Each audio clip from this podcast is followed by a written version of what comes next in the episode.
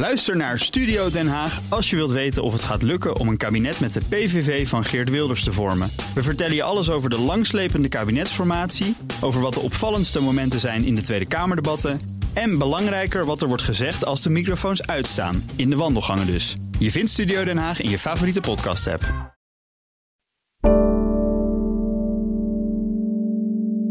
Goedkoop Gronings gas is verleden tijd. Het klimaatprobleem heeft de boordroom bereikt en overal botst Nederland tegen de grenzen op. En dus is het de vraag waar we eigenlijk in de toekomst ons geld mee gaan verdienen. Moeten we door met staalproductie bij Tata in Amuiden of met de petrochemische industrie in de haven van Rotterdam? In deze serie ga ik, Pieter Kouwenberg, samen met mijn collega Bert van Dijk op zoek naar antwoorden. Maar voordat we dat kunnen doen, moeten we eerst weten hoe Nederland er nu eigenlijk voor staat. Dat doen we in deze aflevering. We spreken met hoofdeconoom van CBS Peter Hein van Mulligen en trokken naar Delft om daar te praten met Arnoud de Jong. Hij is directeur van de high-tech afdeling van onderzoeksinstituut TNO. Dit is de proloog. Er is natuurlijk behoorlijk wat gebeurd hè, de afgelopen jaren. Eh, het is nog niet zo heel erg lang geleden dat uh, corona toesloeg. En, en daar je allemaal zwarte scenario's zag over de wereldeconomie, over Nederland. Hè. Dat zou de grootste crisis worden sinds de Tweede Wereldoorlog. De financiële crisis zou hierbij verbleken. De hele globalisering zou ten einde komen. De wereldeconomie zou muurvast worden. En nou ja, wat voor rampspoed er allemaal wel niet voorspeld werd. Dit is Peter Hein van Mulligen, de hoofdeconoom van het CBS. En je kan opgelucht ademhalen, want dat is er dus allemaal niet gebeurd. Ja, we hebben nu een hoge inflatie en ja, er dreigt een recessie. Maar als je naar het grote plaatje kijkt, staat de Nederlandse economie er eigenlijk nog best goed voor. En dat bevestigen de ranglijsten. Nederland staat heel hoog, uh, derde in de Europese Unie. Ja, de nummer één, dat is Luxemburg. Nou ja, als je Maarten van Rossum mag geloven, dan is het stelletje boeven en bedriegers die verdienen hun geld alleen maar in de financiële sector. Ierland is nummer twee, uh, maar daar is het BBP per hoofd is een beetje kunstmatig uh, verhoogd door uh, nou ja, allerlei financiële holdings die er zitten. Veel multinationals die daar een hoofdzitting hebben, dus wat daarin meetelt. Maar ja, waar de doorsnee Ier nou niet heel erg veel rijker voor wordt. Niet dat Ierland een heel arm land is hoor. Het beschikbaar inkomen per hoofd is nog steeds wel hoog. En eh, dan op nummer drie komt Nederland. Dus uh, van alle normale landen die geen belastingparadijs zijn, want ik heb begrepen dat wij officieel geen belastingparadijs zijn, is, uh, is Nederland toch het meest welvarend. Die welvaart hebben we aan verschillende dingen te danken. Maar er zijn volgens Van Mulligen een paar sectoren die er echt uitspringen. Dat is uh, toch vooral uh, zaken die met uh, IT te maken hebben. De ICT-branche in Nederland is sterk gegroeid, maar ook delen van dienstverlening, waar heel veel nou ja, IT-bedrijven zitten, groeit hard. industrie, dat is een opvallende, want nou, we kennen allemaal het klassieke verhaal van de, de, overgang die economieën maken van landbouw naar industrie naar diensten. En dat was Nederland niet anders. dus het aandeel van de landbouw dat houdt met zo'n 2% wel op. De industrie, ja, dat nam ook gestaag af. Halverwege de jaren 90 was nog iets van 16% eh, van ons bbp zat bij de industrie. Tijdens uh, nou, de beginjaren van deze eeuw kromt dat langzaam richting de 11. Maar het opvallende is dat dat zo ongeveer uh, nou, rond het dieptepunt van de crisis uh, stagneerde. En daarna weer wat is opgeveerd en al jarenlang zo constant zo richt tussen de 12 en de 12,5 procent zit. Dus het aandeel van de industrie is niet gedaald. En ik eh, ja, zie daar toch wel het succes in van een zekere chipfabrikant in het zuiden des lands. Uh, en ook met de aanpalende industrie er toch gezorgd voor lijkt te hebben dat uh, ja, de Nederlandse industrie, hè, dat afnemende belang, toch heeft weten af te keren. Dus, dus in, en dat zijn bij uitstek natuurlijk allemaal hele hoogwaardige bedrijfstakken waar absoluut geen dom werk wordt gedaan. Daar heb je echt expertise voor nodig. Ja, en daar blijkt Nederland toch verrassend sterk. Dat ziet ook Arnoud de Jong. Hij is de directeur van de high-tech afdeling van onderzoeksinstituut TNO. Bert en ik gingen samen bij hem op bezoek.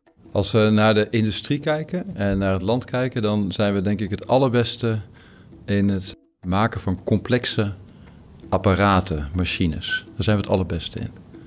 Maar vooral complexe machines waar we er niet uh, duizenden per, uh, per dag, per week van maken. Maar juist te weinig, maar uitermate complex, R&D-intens kun je ook zeggen. Hoe komt het dat we daar zo goed in zijn? Waarom kunnen wij complexe systemen zo goed maken? Ik denk dat we daar een heel, goed, heel groot goed opleidingsniveau hebben, want daar begint het wel mee. Ik denk dat we een hele lange historie hebben, die ook echt heel lang teruggaat. Hè? Nou, we zitten hier in een uh, Van Leeuwenhoek uh, laboratorium. Uh, maar dat is niet, niet, niet voor niets. Hè? Ik denk dat we echt een hele lange historie hebben op hele precisie. En dat we ook heel lang al geïnvesteerd hebben in bepaalde technologieën die daaruit voorkomen. Wat wel heel ongrijpbaar is, want soms heb je een basistechnologie waarvan je in het begin niet weet wat je er altijd meteen mee kan. En dan geef ik een voorbeeld. We zitten hier eh, bovenop een lab waar we heel veel met licht doen. Ja. Maar met dat licht kun je, nou, een EUV, dat is ook licht, kun je uiteindelijk zeg maar uh, chips mee gaan maken. Maar met licht kun je ook communiceren. En met licht kun je ook naar het menselijk lichaam gaan kijken. Dus als ik het even voor je samenvat, Nederland hoeft dus niet zelf de auto's te maken of de chips. We kunnen juist profiteren van het feit dat we de machines bouwen om dat soort producten te maken. En als we daar goed in blijven, dan heeft de wereld ons dus altijd nodig. Dan blijf je relevant. Maar als het allemaal van een leien dakje zou gaan, dan hoefden we deze podcast niet te maken. Nederland heeft de laatste jaren een aantal toonaangevende bedrijven zien vertrekken. Shell, Unilever en ook DSM. De wereld verandert. Wat we belangrijk vinden, verandert. Wat we willen van het bedrijfsleven, verandert.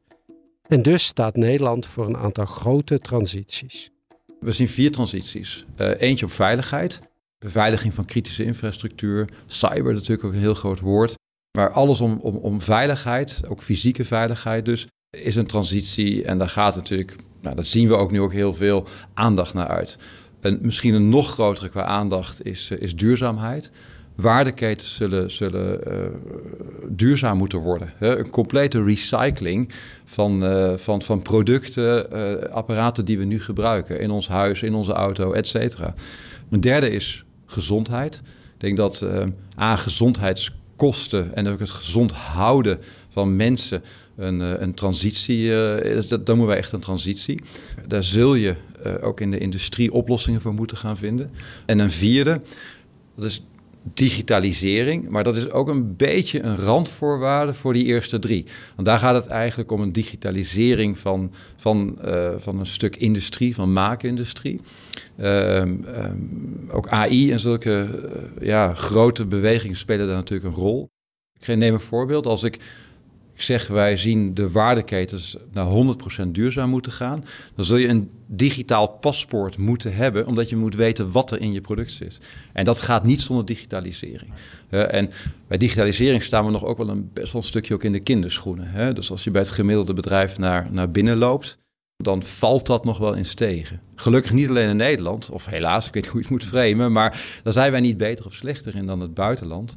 Maar die vier transities, die, die scheppen dus ook heel veel kansen. Waarbij dus wel weer inderdaad met name ook weer kansen liggen om uh, die complexe uh, machines bijvoorbeeld te gaan bouwen. Al die grote veranderingen hebben twee kanten.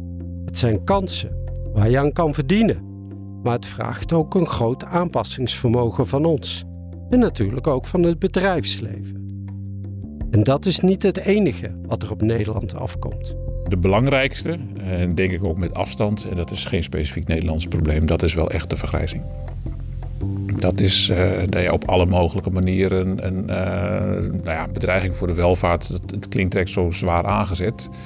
Maar dat is wel iets waar we met z'n allen heel erg mee te maken gaan krijgen. Dat heeft natuurlijk meer implicaties dan alleen economie. Van klimaatverandering kun je hetzelfde zeggen. Van dat, eh, dat kan ons geld gaan kosten. Ja. Niet de maatregelen tegen, maar de klimaatverandering zelf doet waarschijnlijk veel meer schade. Als we het over bedreigingen hebben, eentje die is denk ik waarschijnlijk nog wat verder weg. Het is ook maar de vraag hoe ver dat echt gaat worden. Nederland is uh, zeker binnen Europa uh, wel een van de grootste profiteurs geweest van de globalisering. Opkomst van China heeft ons waarschijnlijk heel veel geld opgeleverd. De uitbreiding van de EU, de vrijhandelszone binnen de Europese Unie. Nu de Chinese economie wat stagneert en er ook wat zorgen zijn in Europa en Amerika over de geopolitieke koers eh, van de Chinezen. Er wordt gesproken over de-risking. Moeten we ons misschien wat minder afhankelijk maken? Nou, er zijn vast allerlei goede geopolitieke redenen voor te bedenken. Maar het heeft ook economische risico's. En wat je ook verder wel ziet, is dat uh, het politieke maatschappelijk klimaat soms ook wat omslaat, juist naar naar binnen. Van nou ja, binnenlandse problemen worden nu als veel belangrijker gezien dan wat er elders in de wereld uh, gebeurt. Is misschien ook een relatie met uh, vergrijzing. Want als mensen ouder worden, zijn ze toch wat meer gericht op zichzelf, behouden wat ze, wat ze hebben. Dus dat merk je ook in heel veel politieke dossiers in Nederland. Dus het is allemaal heel erg intern gericht en minder naar buiten. Nou ja, we hebben gezien in de geschiedenis van Nederland van de afgelopen eeuwen dat de Nederlandse economie deed het altijd het best als we naar buiten gericht waren. Want we zijn natuurlijk de afgelopen decennia eigenlijk verwend geraakt in Nederland met het, met het, gas dat we hadden natuurlijk. Uh, daardoor goedkope energie. Um, dat hebben we niet meer. In Duitsland zijn daar ook zorgen over dat bedrijven daardoor wegtrekken. En BASF bijvoorbeeld heeft gezegd... we gaan permanent een deel van de productie niet meer in Duitsland doen... vanwege de hoge energieprijzen. Is dat een zorg ook voor, voor u, voor Nederland, voor de industrie? Nou, dat hoeft niet per se. Uh, want laten we niet vergeten dat we daar dat gas ook uh, de fantastische term Dutch disease uh, te danken hebben. Juist omdat we hier zoveel gas hebben, ja, hadden we ons internationaal met de gulden een beetje uit de markt geprijsd. Ja. dus al te veel goedkope grondstoffen, dat kan ook een vloek zijn. Want het, als het te makkelijk gaat, ja, dan, dan, dan, hoef je ook niet te investeren. Het, is, waar ook wel gekeken wordt naar bijvoorbeeld de rijke oliestaten in het Midden-Oosten, schatrijk. Maar ja, die innovatieve kracht daar, uh, ja, daar, ja, daar worden wel eens vraagtekens bij geplaatst. Dus dat prikkelt ons weer, dit dwingt ons wel weer een beetje om... om hoe minder natuurlijke grondstoffen je hebt, hoe meer je zelf moet doen. Nou, kijk naar een land als Singapore, daar hebben ze niets. Nee. Er is geen landbouw, er is geen mijnbouw, er is niks. En het is een uh, fantastisch rijke stadstaat. Ze liggen natuurlijk ook wel gunstig daar bij de straat van Malacca met alle handelsroutes, maar toch... Uh, die, die, grondstoffen, dat is geen voorwaarde om het goed te doen. Uh, en het kan juist ook prikkelen. En ja, met die goedkope energie. Ja, dat kan uh, stimuleren om juist te investeren in, in andere vormen van energie. En hè, zeker zaken als zonne-energie. dat is de afgelopen jaren alleen maar ja. goedkoper en efficiënter geworden. Maar daar worden we dan wel weer misschien meer afhankelijk van, van het buitenland. Nou, hier schijnt de zon ook minder vaak, uh, is, is de ervaring ja, over maar het algemeen. Om, de, de, panelen, hè, die komen natuurlijk niet, die maken we niet zelf meer. Nee, nee maar ja, de olie pompen we ook eigenlijk uh, niet of nauwelijks zelf op. Het gas hebben we even gehad, maar daarvan wisten we natuurlijk sowieso dat het een keer op zou gaan. Sterker nog, ik geloof dat premier Den Uyl destijds van mening was dat we dat niet, zo, zo, niet snel genoeg op konden krijgen voordat het niks meer waard was. Nou, dat heeft wat, uh, heeft wat langer geduurd en had ook wat andere bijeffecten. Het is niet iets direct waar je bang voor moet zijn. Het is ook zo dat delen van de industrie uit Europa is weggetrokken om, uh, omdat de arbeid elders goedkoop, uh, goedkoper was. Ja. En toen werd ook het, uh, het ergste gevreesd dat we nou, als, als land of regio aan de bedelstaf zouden raken. Maar dat is nooit bewaarheid geworden. Kijk naar de textielindustrie die ooit groot was, de strookkartonindustrie en allemaal meer van dat soort uh, voorbeelden die in Nederland ook niet of nauwelijks meer zijn. En lokaal waren dat belangrijke werkgevers en dat het er niet meer is, zullen we waarschijnlijk op lokaal niveau nog wel merken. Maar voor Nederland als geheel ja, zijn we gewoon verder gegaan. Hè. De, de blafte hond, de karavaan trok verder en de Nederlandse economie groeide weer gewoon. Dus je moet altijd oppassen om te zeggen van, nou als dat en dat ene bedrijf uit Nederland verdwijnt, nou dan dan komt het niet meer goed. Het is altijd heel makkelijk om je voor te stellen wat er weggaat, maar wat het voor terugkomt. Denk aan een bedrijf als ASML of Booking of noem ze allemaal maar op, die heel veel succesvol zijn geweest de afgelopen jaren. Ja, 10, 20 jaar geleden had niemand daarvan gehoord en kon zich voorstellen dat dat iets zou zijn. Praat wel heel makkelijk over het feit dat, dat dat soort grote multinationals dat we zonder zouden kunnen. Nou ja, multinationals die hebben natuurlijk in verschillende landen activiteit. Dat zegt het uh, namelijk ook al. Maar het is de vraag in hoeverre het hoofdkantoor zelf ja. van belang is. Uh, kijk, wat je natuurlijk niet wil, dat als het hoofdkantoor weg is, dat ook investeringen hier maar achterbleven blijven. Maar Shell heeft verder natuurlijk ook nog activiteiten in Nederland. Het was niet alleen dat het een. Uh, Nederland was geen. niet alleen een, eh, een, een soort fiscale. Uh, ja, zetelplaats voor, voor Shell. dus ook bij dit soort dingen denk ik altijd van, nou, kijk eens naar andere welvarende landen in Europa barst het daar ook zo van de hoofdkantoren als in Nederland. En dat is toch niet altijd het geval. Dus uh, kijk, bij vestigingsklimaat wordt vaak aan fiscale dingen gedaan. Van, hè, is het dan fijn voor een bedrijf om een hoofdkantoor hier te hebben? Ja. Maar een vestigingsklimaat wordt ook door heel veel andere zaken bepaald. Bijvoorbeeld door de kwaliteit van leven en op, opleidingsniveau van de, van de bevolking. Ik denk dat heel veel hoogopgeleide experts ook nog wel te porren zijn om in Nederland te komen werken. Omdat Nederland verder ook een, uh, een wat dat betreft een prettig land is om in te leven. Met veel, uh, ja, veel mogelijkheden om je leven te leiden naast uh, het, het, werk om. Dus als je in vestigingsklimaat is, dat juist plezierig is voor hoogopgeleide experts die, uh, die je werk wil uh, laten doen. Kan ik me voorstellen dat dat voor een bedrijf zeker zo belangrijk is als ja, toevallige fiscale, fiscaal handige aftrekposten. Dat betekent niet dat we op onze handen kunnen gaan zitten. We zullen ons als land moeten aanpassen. En de grote vraag blijft toch: hoe? De belemmering zit, zit uh, grotendeels in, in twee dingen, denk ik, in Nederland. Misschien drie, maar twee, twee in ieder geval.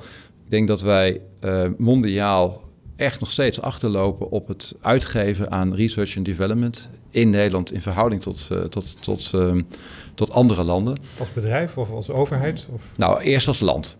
We hebben, we hebben een, een, een norm gesteld van, van uh, 3,5 procent. 3 procent, excuus, in, uh, voor, voor Europa. We zitten, we zitten bij de 2,3 procent. Duitsland gaat nu naar de 3,5 procent. Nou, dan kunnen veel mensen zeggen, ja, dat is Duitsland. Nou, laten we België nemen. Dat is toch een mooi voorbeeld. België zit al op 3,5 procent. We hebben een ambitie in Nederland zelf dan gelegd. Uh, niet, niet wij, maar, maar misschien politiek van, nou, dan gaan we naar 2,5 procent. Uh, en dat is, uh, dat is dus al onder die 3 procent. En dat is best wel veel verschil, hè, om dat helder te maken. Dus dat is één belemmering. Een tweede belemmering is toch ook wel um, ja, een stuk regelgeving, wat je heel vaak terugkrijgt. Hè. Dus je, je, zult, ja, je zult echt wel heel snel ook moeten gaan in, in, in, het, in het realiseren van deze plannen. Dat, dat ziet en leest ook iedereen, daar zijn iedereen het ook wel over eens. Maar toch hoor je en zie je vaak terug dat ook regelgeving natuurlijk ons, ons wel in de weg zit. En hoe kun je dat versnellen? Ik denk toch dat je voor deze transities een heel matige uh, matige, ja, maatregelen moet nemen die echt heel gericht zijn op dit is voor deze transitie. En daar zullen we ja, toch uh, een snelheid erin moeten houden. Als je het aan de jong vraagt, moeten we dus meer investeren in RD. En zouden er minder regels moeten komen. Maar daarmee zijn we er nog niet.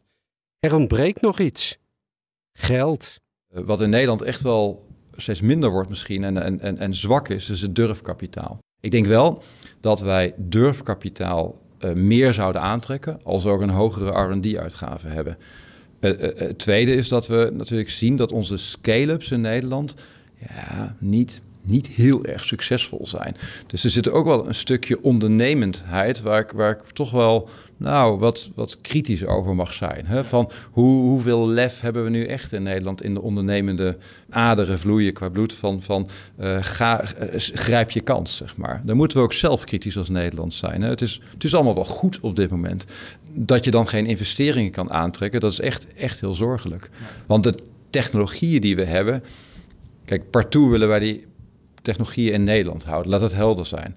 Er staan hier echt wel, en wij zijn een kennisinstituut, maar ook bij bedrijven zijn echt wel Chinese investeerders klaar om meteen in te stappen. Nou, dat gaan we natuurlijk niet doen. Maar over het durfkapitaal waarmee we het wel kunnen doen, daar ontbreekt het in Nederland en ook in Europa toch wel erg aan. En dat zie je nu, dat die versnelling, hè, natuurlijk ook Amerikaanse voorbeelden. Ik Amerika vergelijken met Nederland altijd heel moeilijk. Uh, maar, maar op het, als je het relateert aan de grootte, zitten wij in durfkapitaal aan de, aan de, aan de, aan de subkritische kant. Wat wordt de rol van de overheid? Laat je het allemaal aan de markt over? Heb je vertrouwen in de innovatiekracht van het bedrijfsleven en de wetenschap? Dat nieuwe dingen spontaan zullen ontstaan? Of zal het nieuwe kabinet echte industriepolitiek moeten gaan voeren? Als je het aan Peter Heijn en Arnoud vraagt, krijg je verschillende antwoorden.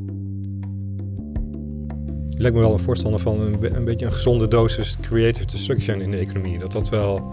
Ja, de gebrek daaraan is dood in de pot, denk ik. Ja. Ja, dat is, uh, en ja goed, hè, de, de, wereldgeschiedenis kent daar uh, tal van voorbeelden van. van de, koplopers die nee, ooit succesvol waren en voorlagen, dat niemand zich voor kon stellen dat die hun voorsprong ooit nog in zou leveren. En kijken eens twee decennia verder en ze hangen in de touwen. Het, het, meest tragische voorbeeld is misschien wel Groot-Brittannië. dat was nou ja, een eeuw lang het meest toonaangevende land ter wereld. En het welvaartsniveau, dat duurt niet lang meer. Of het BBP per hoofd van de bevolking van Midden-Oost-Europese landen zal hoger zijn dan dat van Groot-Brittannië als ze deze, uh, deze koers doorgaan. Maar ook Japan, hè, dat is in de jaren 80, 90 dacht iedereen, nou die overvleugelen de VS en dan uh, alles komt uit Japan, want die kunnen alles zoveel beter. Ja, ja dat, er is niemand meer die zo over Japan denkt. Nou, China tot voor kort ook. En nu denken de meeste mensen toch wel van ja die, dat eenmansregime daar en, uh, en die sterk vergrijzende, krimpende bevolking. Misschien is dat toch wel een dingetje waar ze last van gaan krijgen. Ja. Ik denk dat je echt wel um, vangrails mag plaatsen en zeggen van hier zetten wij op in. En, en, want dat garandeert dan ook eerder dat je niet heel snel buiten die vangrail gaat springen. Want nu is morgen ook iets interessant en dan moeten we dat ook doen. En hoe, hoe zou die vangrail er dan heel concreet voor eh, de mannen in de straten, hoe zou je dat dan uitleggen? Hoe ziet dat eruit, die vangrail? Uh, ik denk dat die vrij lang moet zijn, wat ik al zei. Dat is een hele simpele antwoord. Maar, ja. maar toch even voor de beeldspraak. Lang, ja, belang, lange termijn. Hè? Dus dat je niet een kort vangrailtje bouwt, zodat je dan over twee jaar er weer... Uh, ik denk dat je je echt op 2040 moet richten. 2040 is wel waar wij, waar wij bijvoorbeeld zien dat, dat waardeketens die we nu kennen in de industrie... tot 50% anders zijn. Wat ik zeg is, in 2040 verdienen wij als industrie Nederland ons geld met een in waardeketens 50% die we nu niet hebben. Dat betekent ook, als je gelijk zou blijven in je, in je totale omvang, even voor, voor het argument, dat je dus uh, eh, 50% wat je nu doet niet meer doet in 2040. Daar heb je dus best wel een lange vangrail voor nodig. Ik denk dat je, dat je uh, we zitten nu ook in, een, in, een, uh, in Nederland ook sleuteltechnologieën te, uh, ja, te identificeren en vast te leggen. Dat is ook erg belangrijk, omdat je daaruit natuurlijk ook zegt: dit zijn onze, ja, onze pareltjes, om welke reden dan ook. En als wij, als wij goed zijn in kwantum, wat we zijn in Nederland, en dat weten we, daar hebben we al in geïnvesteerd, dat doen we ook heel goed nu, ja, dan zul je dat ook wel door moeten zetten. En dan, dan niet bij de eerste vraag van, uh, kan ik, kan ik uh, in 2023 nu een quantumcomputer kopen? Is het antwoord nee. Dus dan zouden we mee moeten stoppen. Dat zou dus precies zo'n vangrail moeten zijn, waar je dus garandeert van, nee jongens, wacht even, kwantum gaat komen mondiaal, uh, mondiaal uh, is het ook een deel van de transitie. Gaat ook problemen oplossen. Misschien ook nieuwe problemen creëren, maar het gaat, het gaat er komen. Dus welke rol gaat Nederland daarin spelen? Nou, en dat zijn, dat zijn typische vangrail-elementen die je mee moet nemen. Dus aan de basis die, die technologieën, maar ze ook lang durven doortrekken en een beetje hoog maken, zodat je er niet uit kan, zeg maar. Maar je moet wel met elkaar daardoor. Nu je dus een beetje weet hoe het ervoor staat, is de vraag: wat moet Nederland doen om ook in de toekomst zo hoog op die ranglijsten te blijven? Met die vraag gaan Bert en ik op pad. De komende week hoor je de gesprekken die wij voerden. Je kan al luisteren naar het eerste interview. Dat is met Marjan Minnesma. Zij adviseert bedrijven en burgers in de vergroening en heeft via de rechter de overheid gedwongen versneld te verduurzamen. Redactie en montage van deze aflevering is in handen van Jilda Bijboer, Pieter Kouwenberg en Bert van Dijk. Dank ook aan Hella Huuk, Anouk Turkenburg en Paulien Sewuster. Dankjewel voor het luisteren. BNR ben je altijd als eerste op de hoogte van het laatste nieuws. Luister dagelijks live via internet. Bas van Werven. En heel langzaam komt de zon op rond dit tijdstip. Je krijgt inzicht in de dag die komt op BNR, het Binnenhof in Nederland en de rest van de wereld. De Ochtendspits. Voor de beste start van je werkdag. Blijf scherp en mis niets.